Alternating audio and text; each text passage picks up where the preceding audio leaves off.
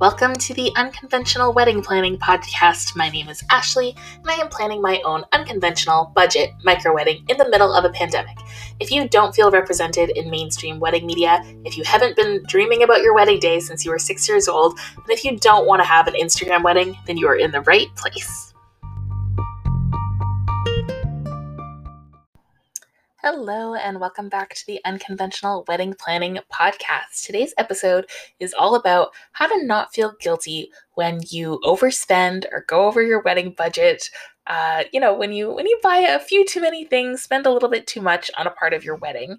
Um, i will say off the top this is not going to be an episode where i tell you yeah go ahead you know spend your whole life savings on this go into debt take out three lines of credit and four credit cards max them all out to have your dream wedding beg, borrow, steal, you know, ask your parents for huge loans, take out a second mortgage because it's the best day of your life. You're only going to have one wedding. You have to go all out. You have to compete on social media and invite a thousand of your closest friends and make sure it's the best day they've ever had. Absolutely not. If you have listened to any of my previous 64 episodes, you know that that is not the tone here.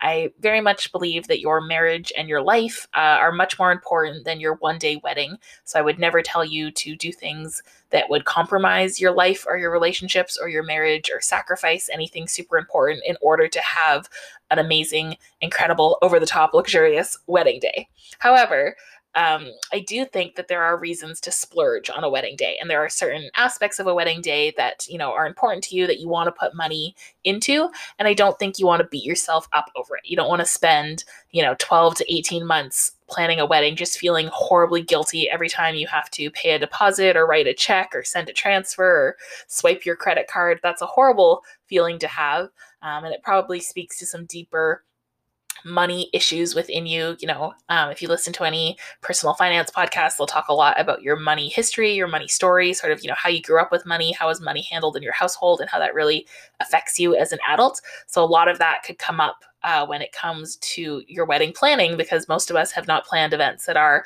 you know, potentially tens of thousands of dollars. So watch for things like that. This there could be some deeper like money work that you might need to do or just sort of um, work on to get through this wedding planning process. But again, this is not going to be an episode telling you to throw all your money towards your wedding, but it, it is hopefully going to make you feel a little bit better about those times when you do have to hand over a larger sum of cash than you're used to and to not just have that guilty feeling sitting in the pit of your stomach your entire wedding planning journey.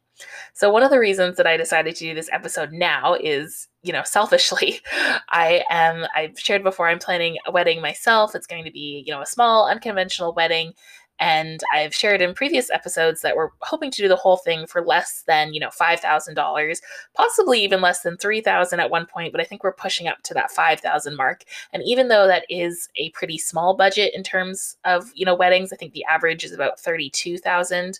Um, we are having a smaller guest list. There's only about 25 guests, and we are getting our venue for free as we're doing it at a private home, a family member's home. So a lot of the big costs are are gone for us. However, in the last few weeks, I've really found that it feels like every single day um, for some reason the number 300 is is coming up for us and every single day it seems like i'm purchasing something that ends up being $300 and sometimes it has nothing to do with the wedding for example we bought an air conditioning unit not anything to do with the wedding.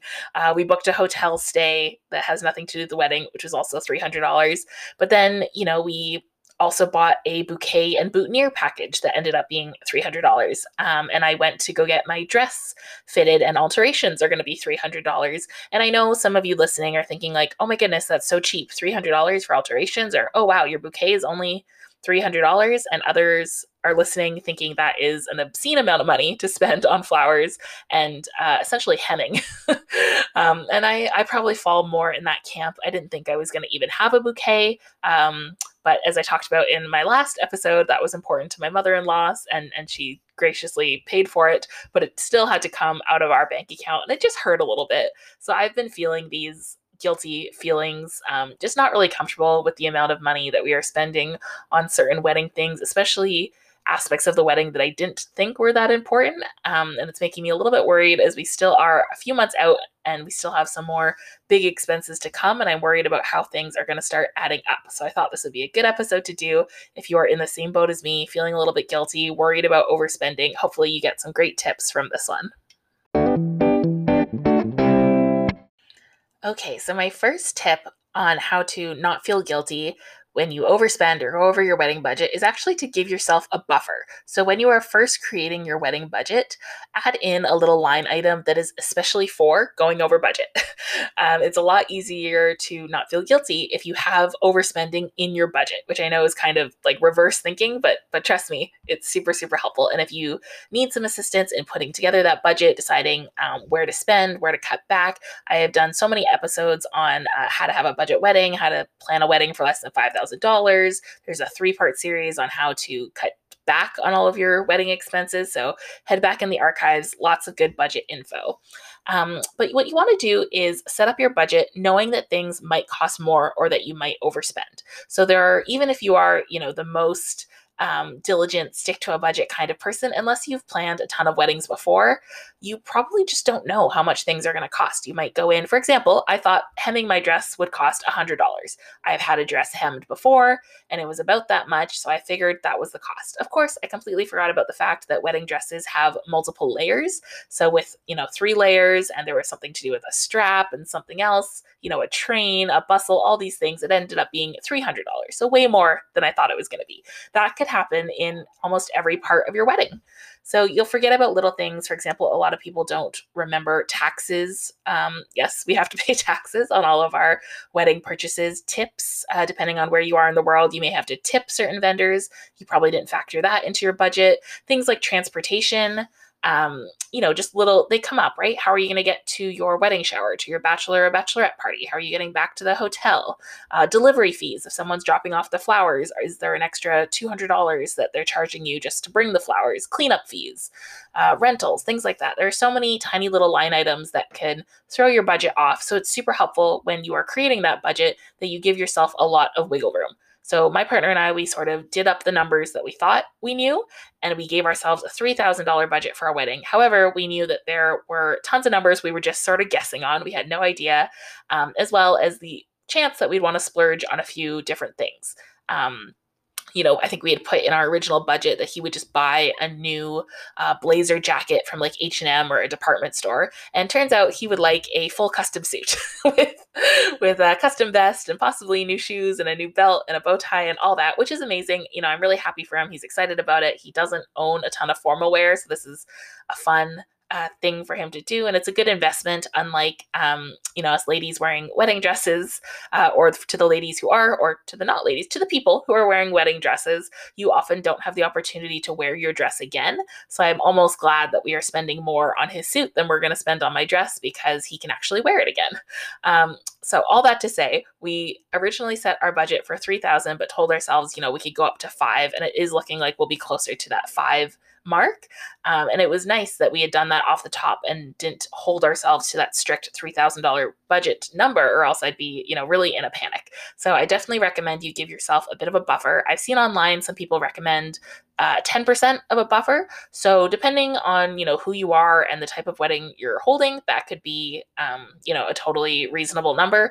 If you really did crunch all the numbers, you know, you did your research, you have quotes, you've got the spreadsheet together, 10% is probably totally safe. If you're just kind of guessing, you have no idea what things cost, it's probably a good idea to give yourself maybe a 20 or 25% buffer. But just that little bit of wiggle room is going to be super, super helpful. Anytime you do go over budget, you know that you've already accounted for it. My next tip would be to take money from other areas. So, this is sort of the uh, concept of rob Peter to pay Paul. So, let's say you splurge in one area of your wedding. Is there another area where you can cut back? So, head back to that priority list you made. I've talked about this in past episodes, but it's the idea that before you even get into the weeds of wedding planning, you put together a priority list. You and your partner separately, you put down your top three things that are most important to you for a wedding. You come together, combine them. Those are your top six, or it might be, you know, your top three to six if you have some overlap. And those are the top three to six most important things for you on the wedding day. Everything else is just extra. So go back to that list. You know, what is not a priority for you? So let's say, like me, you overspent on your alterations for your dress. Okay, what can you cut? Is there a decor item you don't really care about? Do you not care about your wedding cake? Um, were you on the fence about getting a videographer or doing a photo booth? Can you downgrade from a limo to I don't know, a really nice Uber? Can you stay at the hotel for two nights instead of three nights? Things like that. So just going back to your budget and seeing if there's anywhere else you can cut. Um, if there is absolutely nowhere you can cut on your wedding budget, or perhaps you are, you know, too far in wedding into your wedding planning and things have already been paid for, is there somewhere that you can cut in uh, your regular life? So, for example, for me, um, I shared that we booked a weekend away for my birthday this summer, and I'm thinking about canceling that just because some of these wedding costs um, are, are getting a little bit high, and I think I would feel a little bit guilty going away for my birthday and saying it out loud makes me feel a little bit sad but i think i would just feel better celebrating my birthday at home maybe going out for a nice dinner instead of doing a weekend away when i know that's going to cost us so much for the hotel for renting a car for parking for we have our dog with us so pet fees for dinners out and lunches out and activities and gas. it's just, I know it's really, really going to add up. I can see us spending, you know, close to a thousand dollars for two nights away. And I really think that money could be better used, um, not even just for our wedding, but just in our life. I think it could be better used. So I'm considering canceling that weekend. And I think that'll make me feel a lot better about some of these wedding costs that are getting higher than I thought they would be. I will say, however, you don't want to sacrifice things that are important to you. So, again, on that priority list you have for your wedding, those top three to six things, I wouldn't suggest cutting or cutting back on those things in order to make up for some overspending because you know those were the things that were important to you and your partner. Those were the things that the two of you decided to prioritize. You don't really want to cut back on you know let's say photography was super super key to the two of you. You found this amazing photographer, you love their work, you've done an engagement session with them, they were so amazing, and you've hired them for eight hours. You don't really want to, you know, fire that person and say, okay, we're not going to do photography in order to save a couple thousand dollars. Maybe you can cut back a little, you know, maybe hire them for six hours instead of eight. But if photography really is your priority, then I would look elsewhere for cutting back. And the same with your life, you know, sacrificing things like a birthday weekend away is fine. Sacrificing eating or paying rent or going to the doctor, probably not fine. So I, I trust that you know where those cutoffs are. But I would say to only take money from other areas of your wedding or your life that are not as important, that are not, you know, essential to your wedding or essential to your life. Another way to not feel guilty about overspending on your wedding is to earn more money. So I know that's not an option for everyone, but um, it really is a good way if you can swing it to sort of put money back into your pocket, into your wedding budget to make up for any overspending that might have happened. So if you do shift work, if you're able to pick up some extra shifts, um, maybe trade with friends, um, do on call shifts, work evenings or weekends. Sometimes those shifts pay a little bit better. You know your your own job and whether or not that's an option. Um, for me, I do a lot of contract and freelance work, so it'd be easy for me to do a few extra hours, reach out to my clients, see if there's any extra work that needs to get done. Perhaps you can start a side hustle. I have a couple friends who have started selling on Etsy recently or doing, um, you know, little shops like that online where they sell either paper goods or um, digital work or you know photography there are tons of things. Pretty much any any hobby these days can be monetized which you know pros and cons it sort of takes some of the love and joy out of it. But if you have something that people want and you want to make a little extra cash that can be a really great way to do it you could also sell some things on Facebook Marketplace or Craigslist or other online shops. You probably have tons of stuff around your house that you don't use or you don't love that you could get rid of, make a few dollars there. Perhaps you could sign up to be an Uber Uber driver, or um, I know with Uber Eats you can do that like on a bike or even walking. I've seen um, as an option, so you don't even need to have a car to be an Uber delivery person. Um, but there are tons of options out there. Lots of people do like surveys online to make a few extra dollars, or they do secret shopper programs, um, you know, clipping coupons, tons of ways to save money, to earn a little bit of extra money if that is how you want to feel better about your overspending. My last sort of tip on this is just feeling confident in your decision. So if you you know you didn't have that buffer in your budget or you've already gone over your but your buffer budget.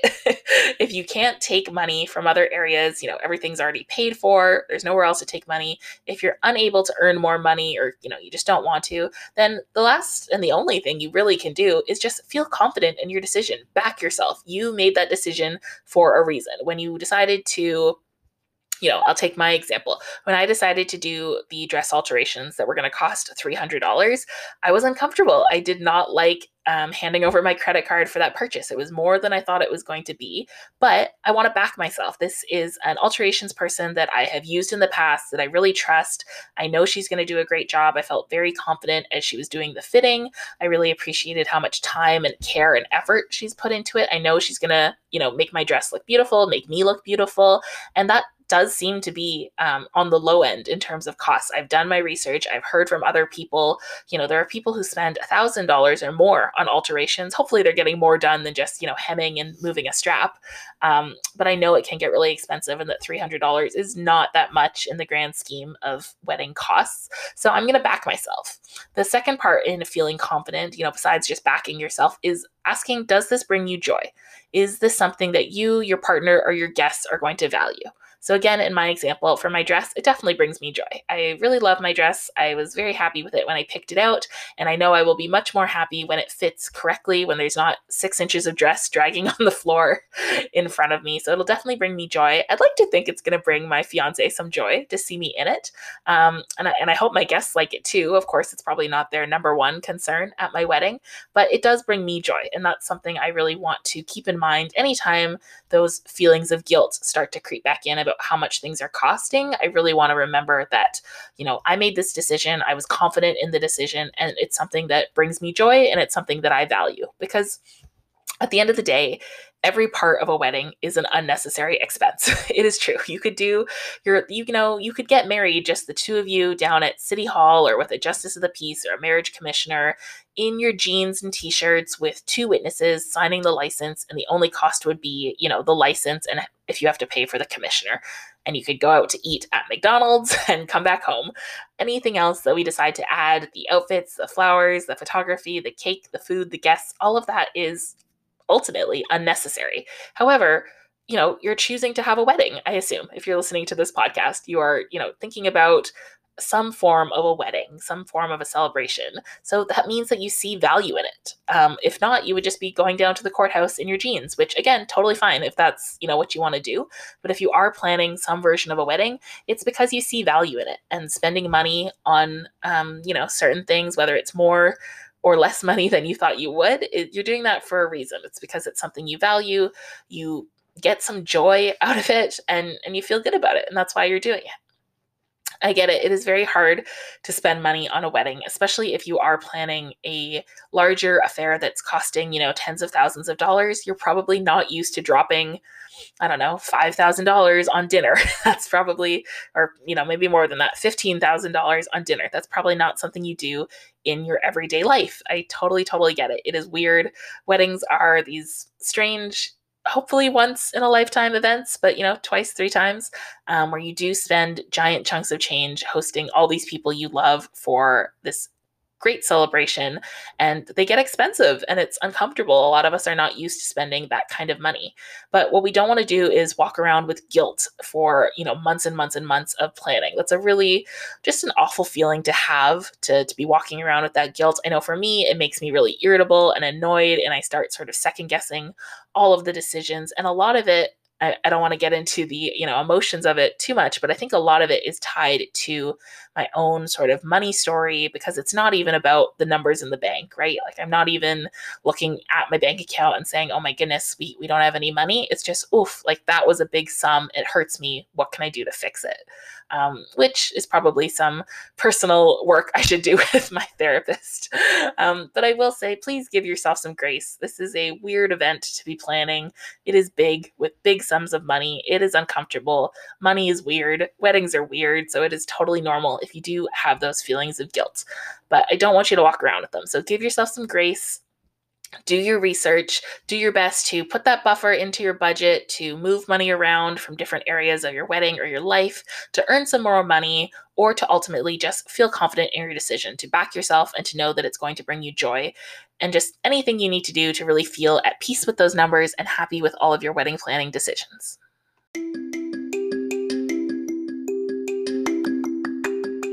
Thank you so much for listening to this episode of the Unconventional Wedding Planning Podcast. I really appreciate it, and I hope you found the episode helpful. If you really want to make my day, you can leave me a rating and a review Follow along so you don't miss the next episode and tell a friend about the show. Remember, you shouldn't be spending your wedding day managing other people's feelings.